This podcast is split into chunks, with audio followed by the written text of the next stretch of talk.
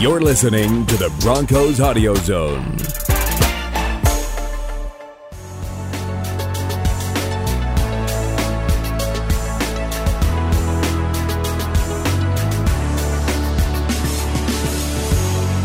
Hello, and thank you for joining us here on the Neutral Zone. I am Phil Milani, joined as always by my trusty sidekick, my partner in crime, really my everything, at Aric DiLalla.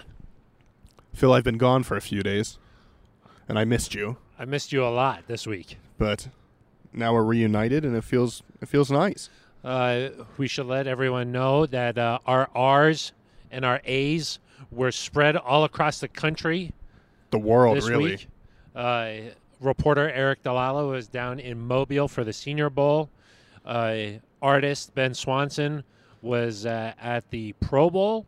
We'll check in with him a little bit later. But uh, Aric, you returned from Mobile. Uh, you had a chance to see some of the top seniors from all of college football. But before we get into that, you had a chance to uh, catch up with John Elway. I did, Phil. You know, when you go down to a place like Mobile with the sprawling oak trees, the nice, the nice old southern roads, I feel right at home. And In the South. was, yeah. Yeah. So I was, I was on my game there. Uh, I talked with him. Denver Post talked to him. Steve Atwater talked to him. That was it. So pretty got some exclusive stuff from John Elway. Um, he talked a lot about Pat Shurmur and what he would bring to the Broncos offense. I think the main kind of takeaway there was that there is some carryover from what Drew Lock did this past year to what Shurmur is able to implement, and I think that was a big reason for them feeling comfortable in making the move. Uh, you know, Shurmur's got a lot of experience. His offenses have performed well. Um, so I think that's big for Drew. And I think it sounds like they expect some, you know, more success, obviously. He, he didn't have bad things to say about Rich Scangarello. It just sounded like they felt they kind of maxed out what they were able to get with that offense. Uh, I saw him say something like, uh, "The bottom line is we just got to find a way to score more points, and uh, it doesn't matter who, how they get there, but they just got to score more points." And they felt like maybe with Pat Shurmur being available, this was a good opportunity to make a change. Yeah, exactly. And you know, you point to his experience, uh, 21 years in the NFL, last 11 as either a head coach or as a coordinator. Last six seasons, his offenses have ranked in the top 20 in scoring. And we've talked before, Phil, is even if you can get up to that, you know, that next level, even if you're not a top five offense, that could be enough for a seven and nine team to become nine and seven, 10 and six. So uh, those are big things. But I do think they were they wanted Drew to be comfortable. And John talked more about Drew and said, hey, he's just got to continue to play. And when he does that, he'll be in good shape moving forward. And one of the things that we heard from John Elway at the end of the season, he said something like, "It looks like I have no other options here besides going with Drew Lock." Did it seem like he's more behind Drew now that you know uh, maybe in this conversation you had with him? Yeah, and I think some of that was just the the wording. I think he was trying to be funny, and it, it you know maybe it didn't come out right when it was typed up and and sent out. But um, uh, yeah, it sounds like they're comfortable with Drew. They liked what he did at the end of the season. They like what Shurmur can bring uh, and help him. You know, he's worked with young quarterbacks before. Daniel Jones this year threw for 3,000 yards and 24 touchdowns as a rookie. Uh, he's worked with Case Keenum in Minnesota. So some history there that I think should help Drew Lock. And I, I think the good thing is they're going to continue to add pieces. They Elway sounded confident that Shurmur will find a way to involve Andy Janovich, um, which I know we had talked last week, Phil, about how's that going to be possible. But um, he he sounded reassured about that. So th- that's kind of where John stood on on the uh, the offense. The, the other big thing I thought was he said no decision yet on whether they're going to pick up Garett Bolles as fifth year option. Yeah, that was interesting to me too because uh, earlier he had said, you know, like Garett was getting better and we saw a lot of improvement and all of the words that he was using were encouraging about Bolles' development. But then when he was put on the spot about, hey, are you picking up his option? He said, we're going to wait on that. Yeah, and I think I couldn't get a good tell one way or another um, which way they were leaning. I think it was more of, hey, we're gonna, you know, we're gonna see how free agency goes. We're gonna see how the draft goes because I believe they have all the way till May 30th, if I'm remembering that correctly, to make that decision. And so, wh- why really rush it if you don't have to? You know, Yeah, no, I definitely think so. I mean, uh, there's no there's no need to uh, confirm that you're going to do that now. I will say, if it was an easy decision, like if it was black and white, he would have said, "Okay, yeah, of course we are." But this is more telling, just the fact that you know we're still evaluating this situation. Of course, yeah, and, and maybe you're in a situation where in the draft a top tackle falls to you at 15 that you don't expect, and you know you end up with some other options. Maybe you move Garett inside, or he becomes a swing tackle. In which case you say, well, maybe we don't need to pick up the option, but maybe he continues to progress through the offseason program. They will have some practices before they have to make that decision, but if I had to guess right now, Phil, I would guess they would not pick up that fifth year option. Yeah, and just sort of see what happens this year and then exactly. go from there because uh, just because you don't pick up that fifth year option doesn't mean that you necessarily need to get rid of them at the end of the year. Maybe you just want to see, look, we want to continue to see how you develop. Of course, yeah.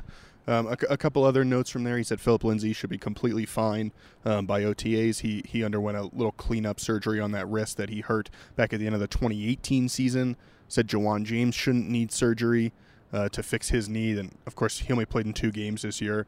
And then uh, he said Bradley Chubb looked great. He was kind of joking with Bradley toward the end of last season. Hey, can you come back this year?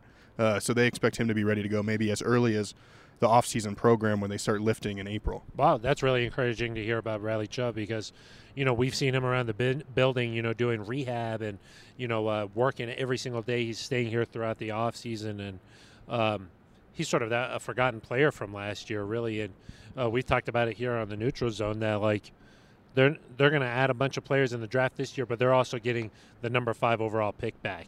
Yeah, absolutely. He's kind of he's an added draft pick in some ways. Bryce Callahan and Ja'Wuan James, you could view them as like extra free agents because they never really played this year. And then with all the picks that the Broncos have, you know, you've got I think five picks in the first three rounds, seven in the first four. Uh, John was talking about how much capital they have, and they, they haven't quite explored yet what they want to do with it, but he also expects, he said, three compensatory picks somewhere in the draft. So they'll have the ammo to move up if they want it. Say you're in the second round and uh, you want to move back up into the first to get a second guy. It, it sounds like they'll have plenty of draft picks to make that happen. Uh, this is going to be a very important couple next couple of months here for the Broncos as they get prepared for a, a crucial draft, in my opinion, just because they they're going to be able to add in a lot of talent if they choose choose their picks properly. And in the past, the Broncos have had a lot of success picking players from the Senior Bowl just over the last couple of years. You're talking about guys like Drew Lock, uh, Dalton Risner. Uh, the year before that, uh, DaeSean Hamilton, Isaac Yiadom. Uh, Troy Fumagalli. Troy Fumagalli was there too. Uh, any of those guys, when you were down there, anybody pop off the page? Always say anything about some of the prospects? Well, I think his his main point was that there's a couple first round guys down there, and uh, Javon Kinlaw, who we'll talk about in a second, was one of those guys, obviously. But he said for the most part, you're seeing guys that can be great second, third, fourth, fifth round picks, kind of the meat of the draft. Where you know if you hit on your first round pick, that's great, but you really want to have a good success rate there in the middle because when you stack draft classes, you know, the Broncos have stacked two now. If you stack a third one, you've got a tremendous core of probably you know 25 to 30 players that are young on rookie contracts, and that's when you really take big steps. But um, yeah, he didn't he didn't talk too much about specific groups. He said he thought, you know, we, we asked him hey, the wide receiver group is supposed to be deep this year, and he, said there's always a lot of wide receivers. We'll we'll figure out uh, how that goes. This is kind of an initial look for them to see uh, where things go because we've still got the combine, we've got all these pro days. Uh, still, it doesn't feel like it. Uh, I guess it does feel like it's a long time till the draft, and you've got you know several more hurdles to cross. I guess. Yeah, for sure. I mean, I think that this is a really outstanding group of wide receivers, but the majority of them are all juniors uh, coming out of college early, so they're obviously not down there in Mobile.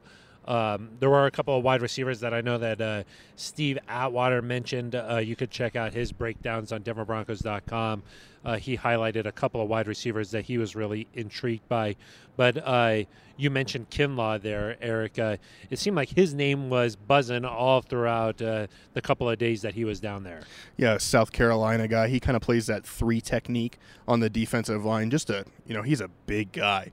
And uh, I think people were impressed with his speed. I think he said something like he thinks he can be better than Aaron Donald. Um, and so, yeah, he caused some buzz he was one of the guys that talked the first night at the Senior Bowl, and those that's kind of how you know, like prospects. exactly. I mean, Drew Lock talked uh, the first night of the Senior Bowl back last year. And so yeah, Kinlaw could be could be an option. I know I've seen at least one mock draft with someone saying he could fall to the Broncos at 15. Uh, it's hard to tell though at this point how all that uh, pans out. One guy that I talked to, Phil, down there was Logan Wilson, who's a linebacker from Wyoming, and um, maybe if we've got some some Cowboy fans, they've Yeah. heard of Logan, but Uh, Wyoming Cowboys, exactly, not Dallas Cowboys. why would they be listening to this? Maybe they're just trying to get any kind of insight. Intel, Intel, yeah. What did what did. Elway say? Yeah. Um, but Logan Wilson, he was a finalist uh, for the top linebacker in the country, only finalist who didn't go to a Power Five school, and so I thought that was uh, kind of spoke to his game. He was a second team All American, um, and grew up a Broncos fan, so that, that's kind of cool. He, I asked him, I said, Dalton Risner last year ran up to John Elway and said, "Hey, John, I'm a big fan. Like, come draft me." And he said, "I'm not, I'm not going to do that." I think Dal- Dalton also uh, recently said something. I was born to play for the Denver Broncos. he didn't go that far, but he said he watched Champ Bailey growing up, and uh, I talked to him in particular because I know with linebackers, the first thing I think is, can you cover? You know, can you cover Yeah. running backs? Can you In cover tight league, ends? Yeah. He said he played safety and cornerback in high school, and uh, you know had done a lot of zone coverage at Wyoming. So he tried to he wanted to prove this week that he could play man in the Senior Bowl, but maybe he's a he's a guy in the later rounds that you could uh, could snag. Yeah. And so uh, it sounds like it was a good week down there in Mobile. Uh, John said something about how it's just interesting when you watch these guys on tape, but then when you're actually there in person, you get a better feel for uh, what they're like. I mean, uh, did you get the sense that, you know, it seemed like the entire NFL world was in Mobile? Oh man, everyone's there. I mean, uh, John Elway was standing there talking to John Lynch during uh, one of the practices. Adam Peters, who used to work for the Broncos, was now with the 49ers, was down Busy there. getting ready for the Super Bowl, too. Exactly. Dang. Yeah, busy, busy week for. We talked to John Lynch briefly. He's going to have quite the week next week because he'll be up for Hall of Fame induction, and his team will be there for the Super Bowl. He said they, it's nice that they kind of distract from each other, but uh, one thing he has no control over, and the other thing, at least a little bit. You know, Yeah, exactly. No control over the Super Bowl. right? Yes. The Hall of Fame, you can make it happen. exactly. Um, but no, yeah, I mean, you've got Mike Mayock, the GM from the Raiders. Of course, the Lions and the Bengals were coaching the game, so you got those guys down there. But yeah, it's kind of a who's who down in Mobile, and it's always interesting to uh, see how the NFL like seemingly takes over these small towns for a week. Yeah, that's really cool. Uh, I guess one uh, thing I was wondering about is the game is uh, tomorrow on Saturday. Uh huh. So why are you already back? Can you explain that to uh, maybe some of our listeners? So the the practices, Phil, are kind of really where you get the best evaluation. A lot of these GMs, coaches, they're gone too. You know, the scouts. You saw a lot of scouts leaving the Mobile airport uh, Thursday morning. I'm guessing the Mobile airport is rarely as busy as it is during Senior Bowl yeah, week. it's buzzing, huh? Um, but during those practices, you get a lot of you get one-on-one drills. It's not like a it's not like a Broncos practice that you and I might watch where you know you're doing a little bit of team, but it's mostly individual and walk through. They stretch and then they go right into it. We, you've got wide receivers on DBs for a while. You've got offensive linemen versus defensive linemen. You know, full speed. Then you've got team drills where you can see, say, Justin Herbert, the quarterback from Oregon. How's he look in a live situation? And it's just you get way more reps. And then when you actually get to the game, Herbert might play one series. Yeah, exactly. I remember uh, when the Broncos coaching staff was uh, coaching it. Baker Mayfield, I'm pretty sure, left at halftime on a helicopter. on a helicopter. Yeah, he just, I'm good. yeah. I think he played. enough. He he only played like two series Couple or something series, like yeah. that, and he was like, "I'm out of here," I did what I, I did what I came to do. And it worked. He was And I- taking number one. So I, I believe uh, Kinlaw already left too. Like he was just there for a couple days of practice. yeah, I don't know if he left, but he he's definitely said he's not playing yeah, he had on some Saturday. so, Um, in his knee. and yeah, you know, you've got some guys. Uh, Aiyuk, I know Steve Atwater talked to him, a wide receiver from Arizona State. I don't think he participated at all this week, but he was down there to kind of Meetings, that exactly. There's stuff. part of it is how quick do you pick up an you know a, a dumbed down NFL offense that they try to install for this week. Um, you know, meetings with different scouts start to build those relationships. So it is an important starting point, but it, it's just that. I mean, th- nobody's making any final decisions based on this week. And it is nice that uh, some of the teams that finished with a poor record can uh, have an opportunity to coach there. I mean, the San Francisco 49ers last year, they were coaching one of the teams down there in Mobile. This year they're playing in the Super Bowl. So Lions Bengals Super Next Bowl year. 55. Yeah, uh, get ready. Oof. Get ready. Uh, Aric, uh, last thing about the uh, Senior Bowl here. The most important thing, really, The oysters. exactly. Did you uh, were you able to partake in some of the local establishments? Oh, I did. Um, some good barbecue down in Mobile, Alabama. Mm. Um, I tried a you know a, a long uh, standing establishment there. You know, you walk in, there's smoke in the air from the you know from the Cigarettes. uh-huh. uh Yeah, you but you walk out of there smelling like pork. Tremendous. That's what you want. And then I found a uh, a new one. I think it was Cotton State Barbecue. Um, Mm. Only kind of tucked away, really quaint, good sweet tea. You know, barbecue barbecue when you evaluate it, it's partially about the meat, but it's also how are the sides? How's the sweet tea? Oh, You yeah. need the whole experience. Mac and cheese. Exactly. And so I Beans. thought the I thought the sides at this Cotton State barbecue were tremendous. And then uh, this more the long standing one in Mobile, uh, forgetting the name, but you know, Wetzel's. You went there though for. Wintzell's. Oh my gosh. Wintzell's. Yeah, I didn't get any uh, raw oysters, which I, I normally do. Just go back. I got the, okay. uh, you know, I, I'm trying to charred or, or yeah something. like- charred uh, on the half shell there. exactly, and you know, had some uh, some lemons, some parmesan, some garlic. Did you make it to Veets? No Veets. Oh, I didn't. I didn't make it to Veets. That's where everything goes down uh, in Mobile. That's true. Veets. Uh, yeah, a local dive bar, you could say. Yeah, Um, that's where everybody. yeah, uh, it's where the the who's who of Mobile gathers. You know, I was sent there. I was sent down there by myself, kind of. Got it. I know. You know, and so uh, a lone R.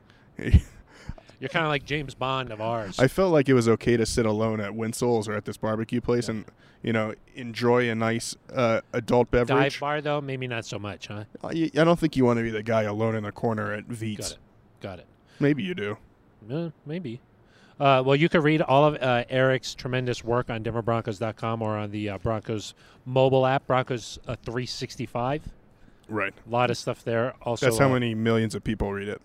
365 five million. million. Yeah, we got we got one more story coming on a Colorado linebacker Oh, um, that'll be up either today or tomorrow, depending Nice. on you know when I write you're- it. and when you're listening to this, maybe. Exactly. Yeah. Um, so check but it uh, interesting story about a he didn't play high school football because of religious reasons and then went to a junior college started playing football Once he turned 18, Exactly. he could make his own decision. exactly went to a junior college started playing football and then arrived at CU and is now trying to make it in the NFL so kind of Wow. An underdog story, if you will. exactly That's kind of cool. yeah Huh, so you have to read more about that uh, on the website. Denverbroncos.com Well, uh, uh, Aric was not the only one uh, sent to the southern United States. Uh, our resident uh, R reporter and also uh, A for artist, Ben Swanson, uh, not with us here at the Broncos facility right now, uh, down in Orlando, uh, painting some stuff.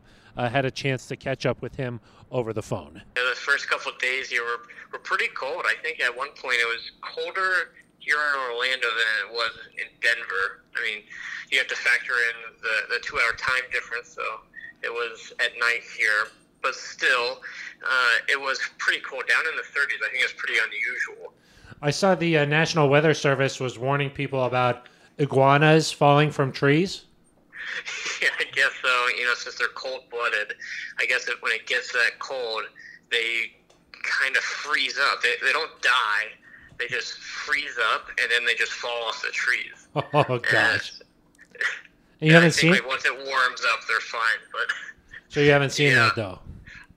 I have not seen any frozen iguanas, and now it's starting to warm up. So I think my window to see it was over. Dang. What do you think? You think the Pro Bowl should be back in Hawaii, or do you like it down there in Orlando? For selfish reasons, I would love for it to be in Hawaii, and I'd love to uh, continue covering the Pro Bowl when it goes back to Hawaii, hopefully at some point. Um, I will say that an element of it being in Orlando for a lot of guys that they like is being able to bring their families out here and go to the theme parks. That's a that's a very big deal for some of them to be able to kind of have that family time.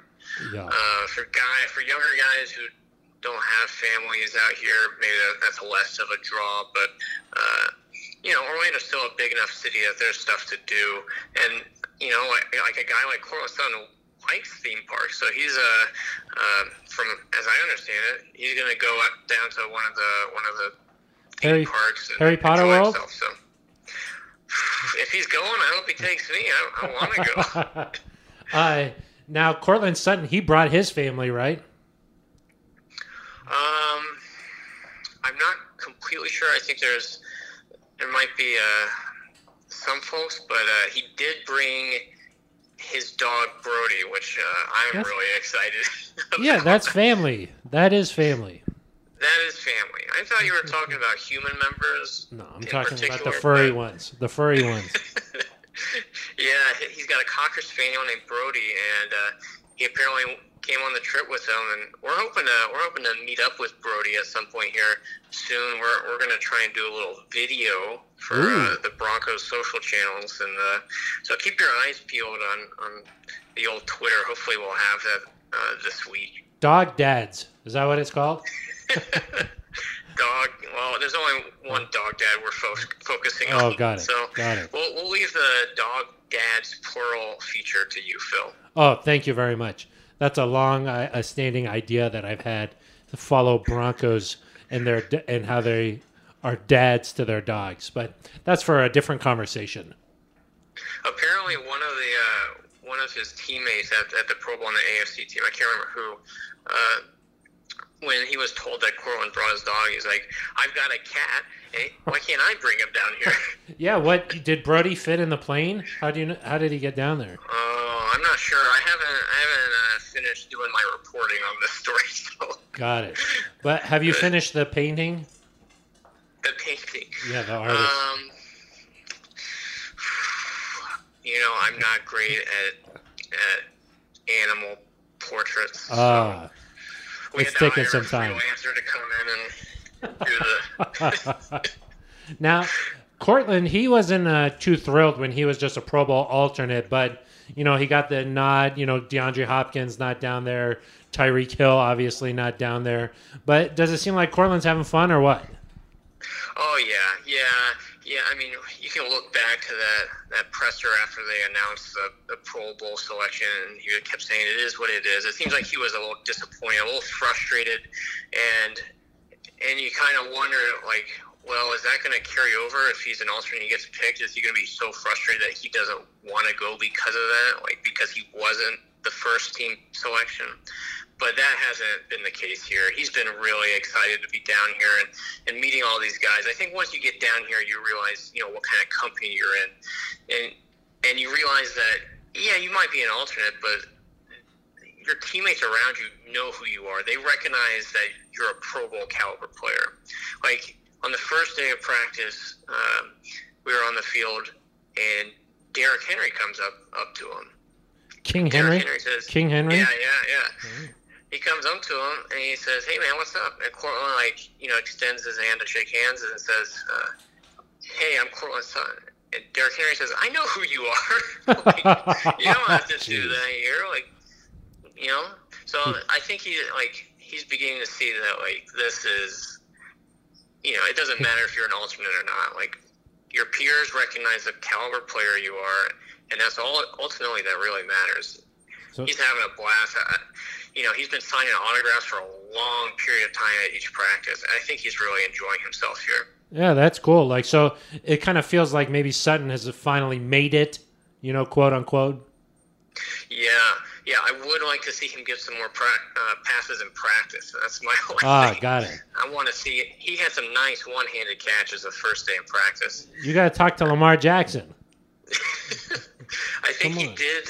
I can't remember. I think he did throw one of those. But just be uh, keep your eyes peeled if, if they line them up, and it seems like they might throw like a, a corner route or something in the red zone. I think that he'll be a great uh, option there. Oh, are you giving away the secrets from practice? Hey, if you're going up against Courtland Sutton in the red zone, you gotta know that's an option. You're toast anyway, huh? Yeah, yeah. Don't even try. Just let him score. What uh, what's going on with Von Miller? Like he's been down there what for his 15th, 16th time now? it feels like it. it. It's his eighth time. Um, he's definitely one of the one of the senior like players, especially on the defensive side. You know, some of these quarterbacks are in here like so much that like you you kind of like take it for granted, I guess, that they're like these players are so good that they're here every year. But on the defensive side, Von is, by my count, he's the most. Uh, he's got the most Pro Bowls of any defensive player. Yeah. I think Geno Atkins is tied with him with eight, but yeah, he's really embraced that role too. I mean, I've seen him taking uh, some of the younger pass rushers aside on the AFC team, like during practice, sure, but like walking on the way, like on the on the sidewalk on the way to practice. During the Pro Bowl Skills Challenge, he was uh, he was helping out one of uh, I think his name is Matt Judon. He's a pass rusher for the for the Ravens, I believe. You know, just during a break and, and that kind of fun action, he's over there like you know doing his thing, like showing them like how you you know how he dips around like a, a tackle or something. You know, I'm I'm no technician with with pass rush Hand moves, placement. But, yeah, but it's just cool that he's like still taking on that role because I mean we've seen it with his pass rush summit, right? Yeah. Like he likes having this role. He likes passing on the information to people, and uh, he's been doing that, and they really have embraced it. I talked to a bunch of the guys. I talked to T.J. Watt, Josh Allen of, of the uh, Jaguars, not not the Bills. Yeah. Different Josh Allen. Yeah. Uh, T.J. Watt said he's one of the best to rush the passer. He'll be in the Hall of Fame one day. Uh, Josh Allen uh, said he's the only guy here that has over 100 sacks besides Bruce Smith, who is one of the um, one of the Captains. you know retired player Coaches. captains. Yeah. Yeah. So they clearly look up to this guy. Like that kind of career, eight Pro Bowls, uh, a bunch of All Pros, a Super Bowl MVP, obviously. Like that's the career they want.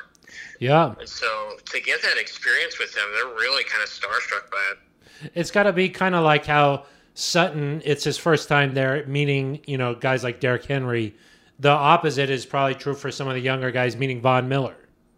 Yeah, yeah. No, I definitely agree with that. I would. I don't think the offensive. You know, I'm not sure any players like kind of do it like how Von does it, like with so hands on. Like they might be talk like talking to themselves, but I haven't really seen like Courtland and uh, like, Keenan Allen. Yeah, or Jarvis Landry or something like trading tips on getting off the line or getting out of their breaks or anything like that. But Yeah. maybe maybe the pass rushing position is just a little bit different that way. Well, Von's a little bit different too because he doesn't care about giving away secrets or whatever, you know? Yeah, he, he kind of talked about that after practice on uh, on Thursday. He says I can uh, just because I can give you the information doesn't mean you'll be able to do it. Yeah. So you, you really still have to apply yourself. He feels just like this responsibility, this duty to like Pass to it forward. Yeah. To, yeah. Like to pass on this kind of information because guys like Demarcus Ware or uh, Elvis Dumervil did the same for him when he was younger.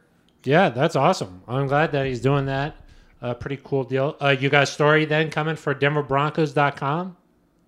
Yeah, yeah. It'll be um, probably posted uh, Friday morning. So Gotcha. uh, I would assume this podcast uh, will be up by then. So Yeah. hopefully the story will be up by then. Perfect. Uh, but yeah, yeah, we got some we got some cool stuff coming out um, from from down here in Orlando. Yeah, full transparency, we're recording this on a Thursday night.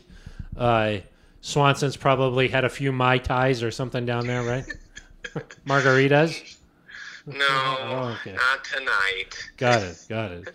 Uh, and you guys have been putting GoPros on players and stuff down there too? Yeah, yeah, you know, it's kind of like a. It's just such a loose vibe down here at the Pro Bowl. You know, the season's over. There's no pressure. The practices are pretty short and light.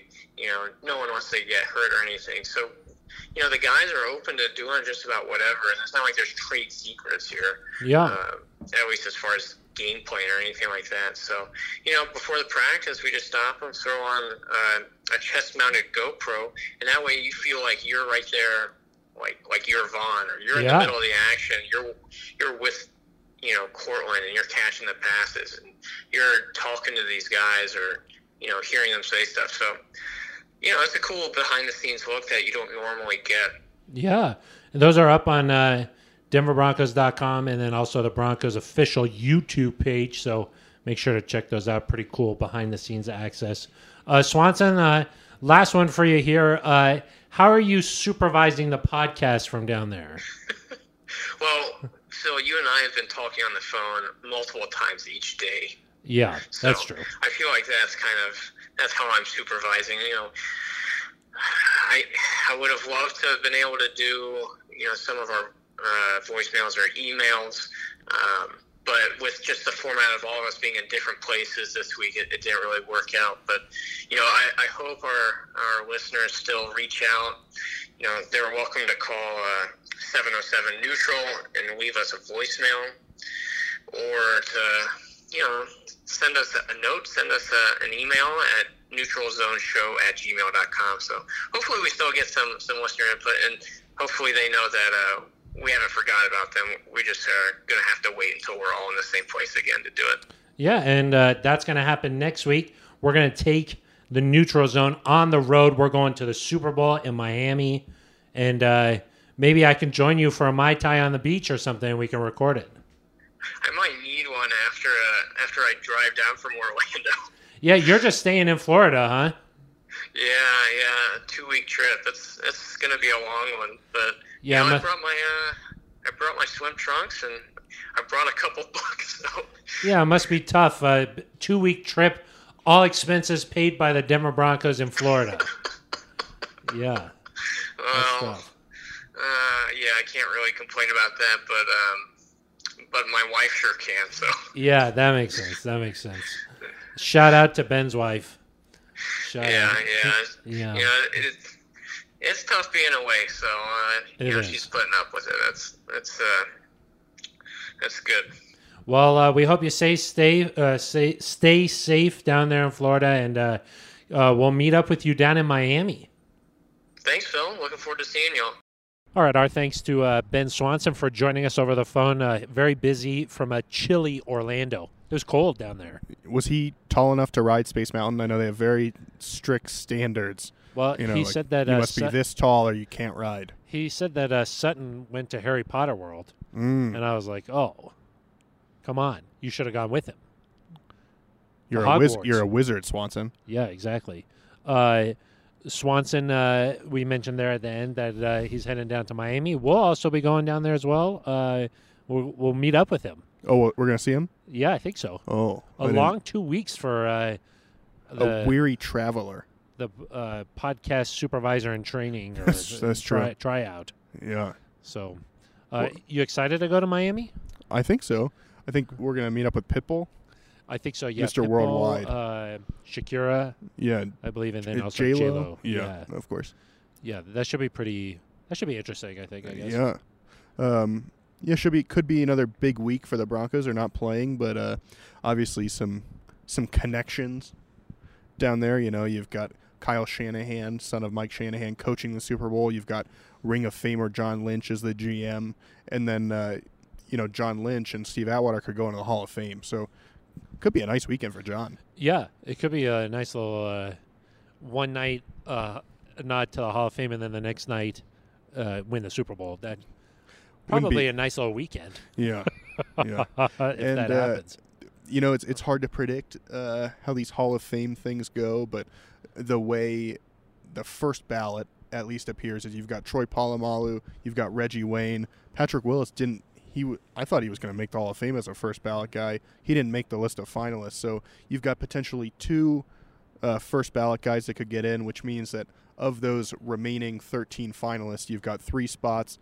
We think Steve was near the top of the list last year, that maybe barely just missed the cut. So I think we're all hoping that he can snag one of those three spots and get in. Yeah, hoping for some momentum there for uh, Steve. You know, obviously we're friends with Steve. He, we work with him, so we're a little bit biased. But uh, uh, in my opinion, a lot of these uh, modern day safeties wouldn't be where they were, where they are, if it wasn't for a guy like Steve. So even John Lynch has talked about how, you know, he watched a lot of tape of Steve and tried to model his game after a guy like Steve. Last year, Ed Reed said the same thing. Hey, you know, Steve was a guy I looked up to, and I'm sure that Troy Polamalu probably feels very similar too. So, uh, hoping that uh, there's some momentum for Steve.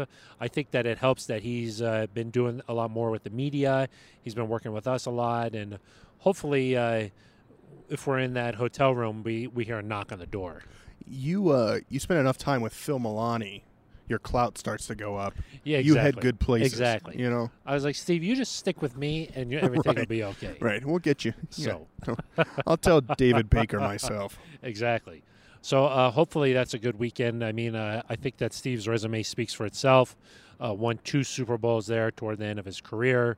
Uh, hard hitter, first round pick.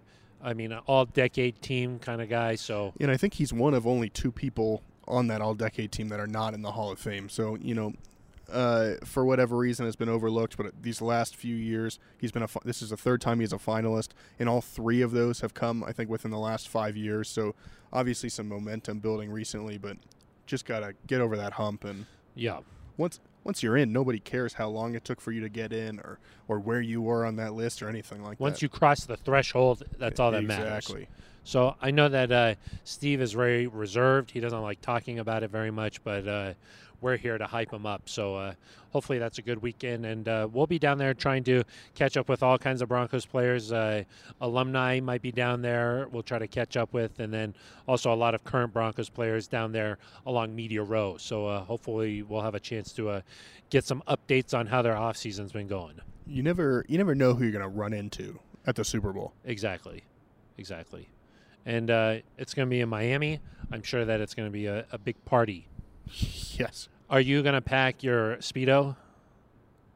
As opposed to what? No, I mean just I wasn't how many planning do on you bring, think I you're wasn't gonna bring? planning on bringing shorts or uh, pants.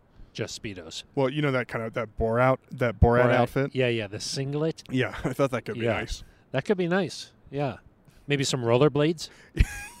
Yeah, you got to get around Miami Beach somehow. Exactly. Yeah, in the room with Steve Atwater wearing the Borat singlet as David Baker knocks on the door.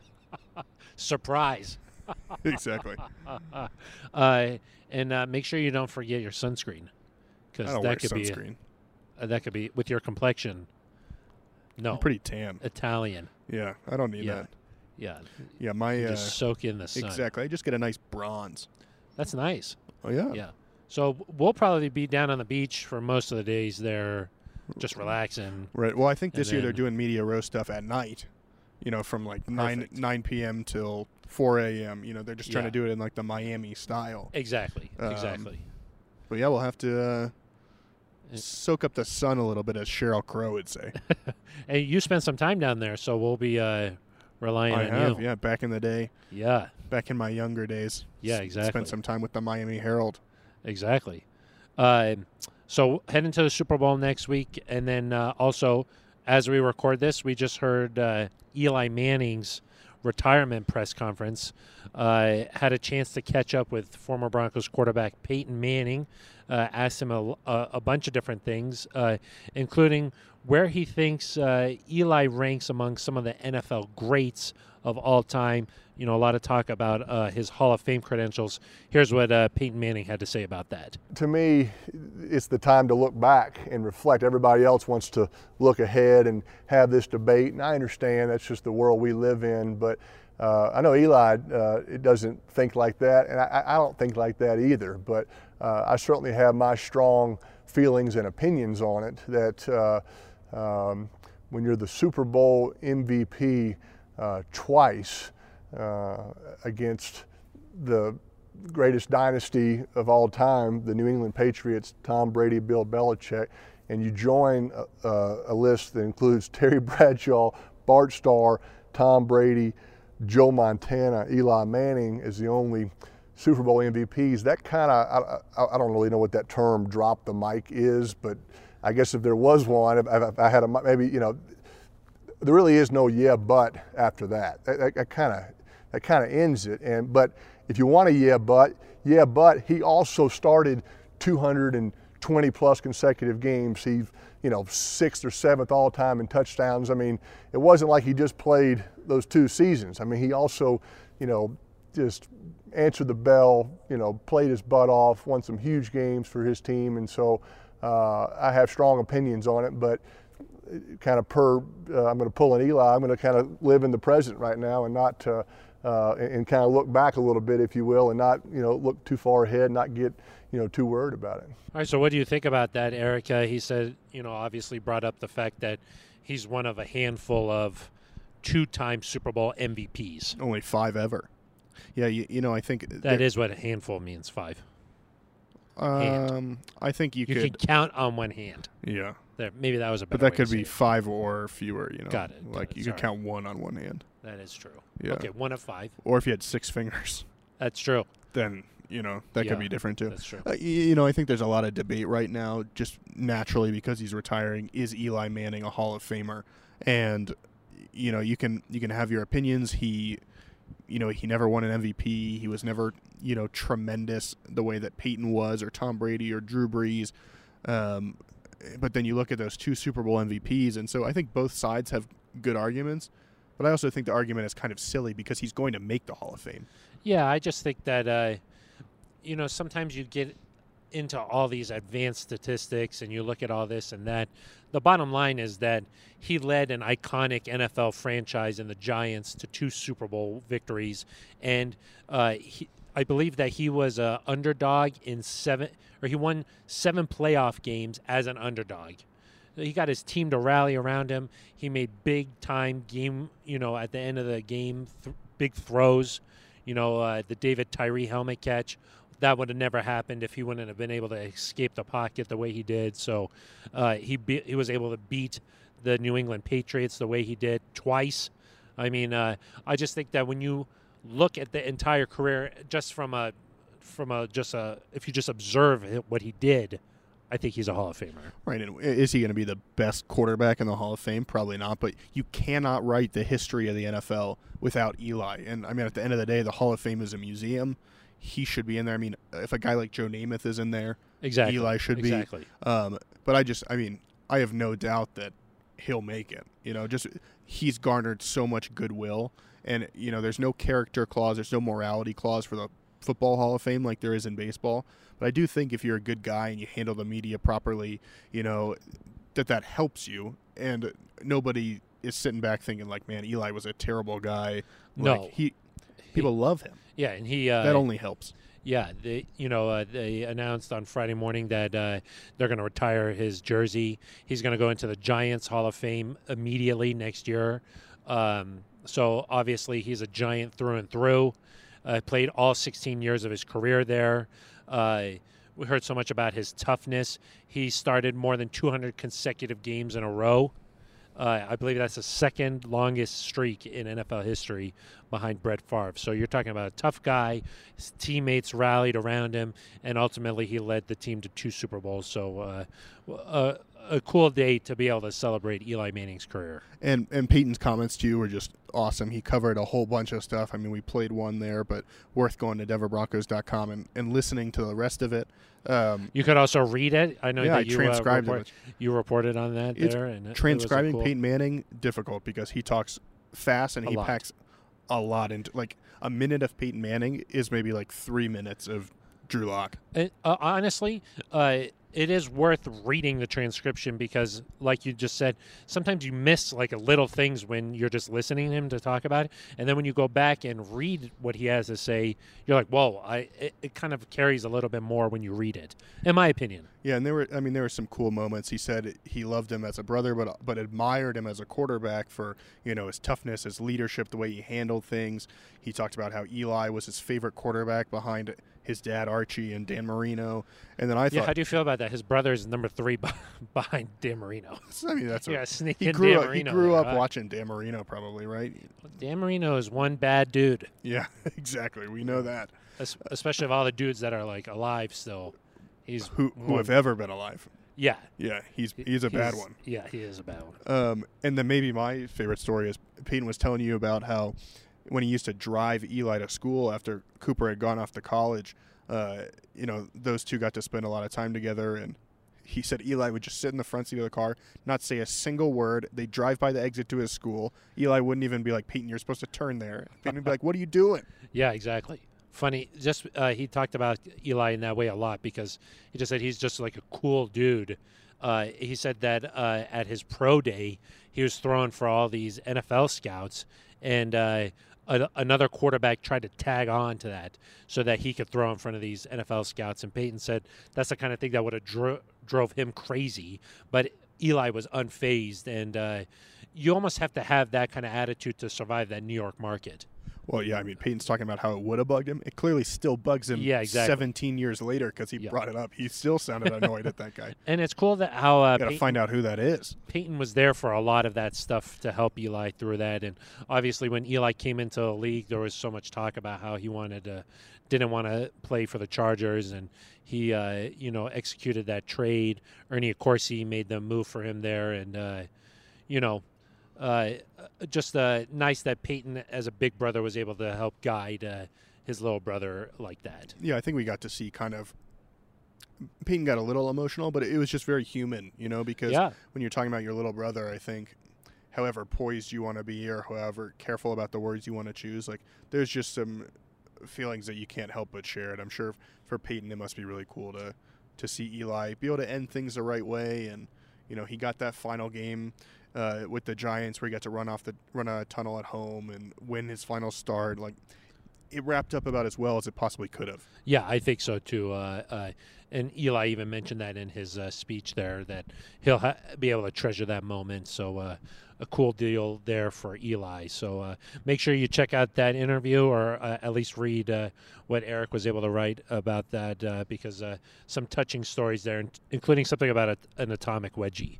That's that's true. Really funny to. I mean, I won't spoil it. I'll make people go read, but really funny to imagine uh, Peyton Manning in that situation. Exactly. Because at the end of the day, like you think of them as like sort of this iconic football family, but they're still just brothers and like a normal family. Right? What was that? Com- I think it was an ESPN commercial Yeah, where where they were touring. uh, yeah, they're, they're touring them. Sports Center and Yeah. know, he's kicking them. It's, And I even Archie's turning around like, "You two stop it right now." I heard uh, Peyton did another interview, and uh, he said something that uh, when Eli and him go out to dinner, they still make Archie pay, even though uh, uh, Eli finishes his career as the highest paid NFL player of all time, and Peyton is number two. Yeah, it's kind of interesting that uh, Eli ranked ahead of Peyton. Yeah, yeah. I'm not really sure I, I even understand how that is. Uh, just the way the contracts worked or something. Yeah. But it does go to show you that if you came into the league during that era as a first overall pick, you really made a lot of money because just from football alone, like if you compare Peyton Manning to Tom Brady, it's not even close. Oh, sure. So Yeah. it Well, is yeah. interesting to think about that. And now it'll uh, when Patrick Mahomes signs a. oh uh, gosh, reset it just resets the market every year. You know, What, so- One funny story, Phil. You know, down in Mobile, you've got all these. It's kind of an interesting crowd, you know, because you've got a lot of people um, who work for websites that wouldn't normally be credentialed for a game that are down there. blogs. Yeah, you could say that. Um, but then you've also got all these fans. You know, like if you're a diehard fan, you go to Mobile, Alabama, and A you lot go of to the autograph Cedar. seekers. Exactly. And w- w- two of these guys, I was listening to it talk to a security guard while I was waiting to talk to John, and they were like, "What do you think Brady's going to do next year? You think he's going to go to the Raiders? You think he's going to go to the Chargers?" And he said, "Yeah, I think he's going to go to the Raiders. I heard they're going to pay him a hundred million dollars." And the guy was like, "Oh, for like three years," and he said, "No, for one year." And, Uh-huh. I, and I was like, "Oh, You heard that, huh? A hundred million dollars for one year." Maybe Mayock told him that. Maybe it's possible. That's possible. Yeah. It, that will be one of the big storylines this offseason is what happens with Tom Brady because Shift the whole landscape. and especially if he there's been a lot of talk Raiders a lot even more talk I think Vegas odds have him the number one destination the Chargers Either both way- of those teams in the Broncos division It'd be fun. so uh, I mean, that would that would instantly add some. Uh, I mean, hey, is there a chance that maybe, you know, the Broncos are in a prime time game against Tom Brady and the Chargers? That's, I mean, that's that's intriguing. But if he goes to the Chargers, where does Philip Rivers go? How does that affect where Derek Carr goes? Jameis Winston, you know, Tom Tom Brady's decision, will especially the market especially yeah. if he makes it early. Yeah, he's gonna affect where ten quarterbacks go. I'm not sure how you feel about this Aric but the th- idea of playing Tom Brady twice a year and then Patrick Mahomes twice a year um, I don't know if I'm a huge fan of that Got it. but uh, it, it is certainly uh, something that could keep you up at night I uh, I'm not afraid of Tom Brady. Oh, really? Yeah. Okay, so you're on record as saying that he's washed up and that he's done. Um, it's over. Is that what you're I don't think he's washed up. I just I don't think he's a top five guy anymore. I so I'm like Dun, dun, dun, dun, dun, dun, dun, dun, dun, dun, dun, dun, dun. Saving the breaking news for I'm the just end of I'm the just show. I'm just much more uh, afraid of playing Patrick Mahomes twice a year than playing Tom Brady. Got it. So Well, it just depends on what kind of weapons I think are around Tom. He didn't exactly have a uh, star-studded lineup course. around him. Uh, if I were Tom, I would think about how much success I've had with Bill Belichick, how he's been able to keep.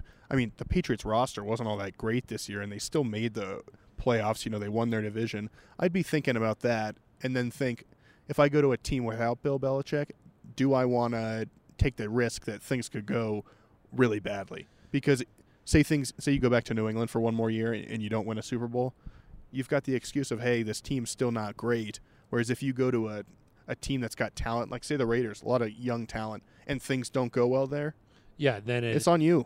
yeah, because there's this whole debate if like Tom Brady is the reason why Patriots have had so much success, or is it Bill Belichick? Right. And then if you separate those two, you're going to know one way or the other. So that'll be really interesting. And in general, I think Aric, this is a really interesting time for the NFL because uh, I think that if you looked at last weekend's games, the ch- championship round, it was the first time in nearly forever that there wasn't a Peyton Manning, Ben Roethlisberger, or uh, Tom Brady in that playing on that Sunday. Yeah, since 2002 was the last time that one of those three guys wasn't in the AFC Championship. And I think that you're starting to see a new wave of quarterback class really start to take over the NFL. You're talking about uh, in the Super Bowl, obviously uh, Jimmy Garoppolo and Patrick Mahomes, but you're talking about guys like Deshaun Watson and just the league is going through Drew a Lock. little bit of a change here. Drew Lock. Maybe Drew Lock uh, coming up, but guys like Eli Manning are retiring. Philip Yep. Rivers has a big decision to make here. Uh, you know, there was reports that, and I think he confirmed this, that he moved his whole family to Florida, uh, which is interesting. It's just it's it's rare that you get kind of this many guys at once that are kind of reaching that final season or retirement. And I think because you had three tremendous players in Roethlisberger, uh, Manning, and Rivers all come out of the same draft class, then you have Brady, who's played well past when you thought he would. Aaron You've got- Rodgers is another guy. You've got Drew Brees, who Drew Brees. said, I think he said today he's either going to go to the Saints or retire. But so you've got kind of five or six guys that could all could like perhaps either retire or go to another team, with the exception of Brees. And so that's kind of where um, it becomes interesting is that this has somehow somehow all lined up in a way that we haven't really seen maybe ever. And the Rivers thing is really interesting because uh, when the Chargers moved from San Diego to Los Angeles, he made a big point about staying in the San Diego community, and you know uh, he infamously drove back and forth and did this film study in this van, you know, and because he didn't want to move his family. So the fact that he's now uprooted his family, moved to Florida, across the entire United States, big deal in my opinion. Well, and he still wants to play, but he just even from watching him in 2018 when we went there and when he came here to watching him in 2019, he d- he didn't look like the same guy. I don't know if the you Chargers were not, really close two years ago. So and, this the- last and that year, team's still loaded. I think that's why maybe if it could appeal to a Brady, where you know you've got Keenan Allen, you've got Melvin Gordon and Austin Ekeler, plus you've the got LA Joey, market. Yeah, you've got Joey Bosa, you've got Derwin James, Adrian Phil. Like those guys are good, Good. players. Yeah, Maybe they would scare me with Tom Brady. yeah. See, uh, and of course that LA market, we've seen how that's able to woo stars from all sports. So uh, that could be a potential landing. His buddies uh, Matt Damon and Ben Affleck are out there probably, huh? Yeah. See, they just moved Boston. They could just Yeah. go to the Boston area. Yeah, West Boston. relocated. But it is going to be interesting to see how the landscape in the NFL changes this offseason because, And we're, we're close. I mean, we're a month and a half away from that being reality. yeah, so uh, really interesting. But uh, I think that's going to do it for uh, this episode of the Neutral Zone. Uh, we'll be taking this thing on the road next week, heading down to the Super Bowl in Miami. So be on the lookout for that. Uh, before we go, any shout outs? Shout out Liz Manis. Shout out Liz Manis, of course. Got engaged. She got engaged. Congratulations to uh, Liz. her fiance. Yeah, he he doesn't need to be named. This is it's just a Liz. This is a Liz, Liz only, yeah. Yeah. exactly. So but uh, really happy to for her. them and uh, their families. Big. We were both uh, present there. Well, yeah, we got to And- document everything. Yeah, exactly. Yeah, You weren't you weren't thrilled with my video recording. yeah. that's we why gave I gave you s- an opportunity to capture something, and uh, you know Yeah, you didn't like that it. was a good learning experience. Let's put Yeah. it that way. when next time she gets engaged, I'll try again. Yeah, exactly. You know, it happens. a nice it happens every now and then. Seven So- years usually. is exactly. what I would say. So next time, Liz, I'll do better. Um, but yeah, that's why I kind of stick to the writing. exactly, exactly. And I can't wait to see what you wrote about it. Yeah, it'll be on DenverBroncos.com. Maybe a poem or something. exactly. Yeah. Maybe a haiku. A haiku. That I'm could be nice. do haiku. Exactly. Like I think King. that's uh, probably trademarked. Yeah. Sorry. Oh, my apologies. Sorry, Peter. Legal. Please don't. Uh, Yeah. Don't listen to this part. Yes, Please stop. You probably shouldn't listen at all. Yeah. Exactly. Uh, anything else you wanted to say here before we wrap things up? Well, I don't think so. Okay, I think that that's probably going to do it then. So, uh, yeah, we'll be t- we'll pack up Live all from of the our beach. equipment, uh, pack up the whole studio. Yeah. Uh, we'll uh, somehow uh, make our way to Miami, rejoin Ben Swanson, and Thank uh, goodness. I've missed him. maybe uh, you'll hear some ambient wave noises next week. Yeah. Or it'll be like, "Nts, nts, nts, Yeah, nts," we could do it from the club from the too. club. Yeah, and uh, I This can is neither confirm nor deny um, if J Lo will be on the show next Right. week. So They always host a nice little shindig for the media, and they do. per sources, we think it might be on a cruise ship. Yeah. So So if we So- survive that, Yeah, maybe We'll there bring you won't a be a podcast next week. uh, so uh, yeah, be on the lookout. Uh, hopefully, we can catch up with some uh, current Broncos and have them join us here on the show. Maybe could be a nice change of pace. that'd be nice. So, our thanks for uh, Ben to Ben Swanson for uh, joining us, calling in from a chilly Orlando. Uh, that's going to do it for us. For Aric DiLalla, I'm Phil Milani. You've been listening to The Neutral Zone. Zone.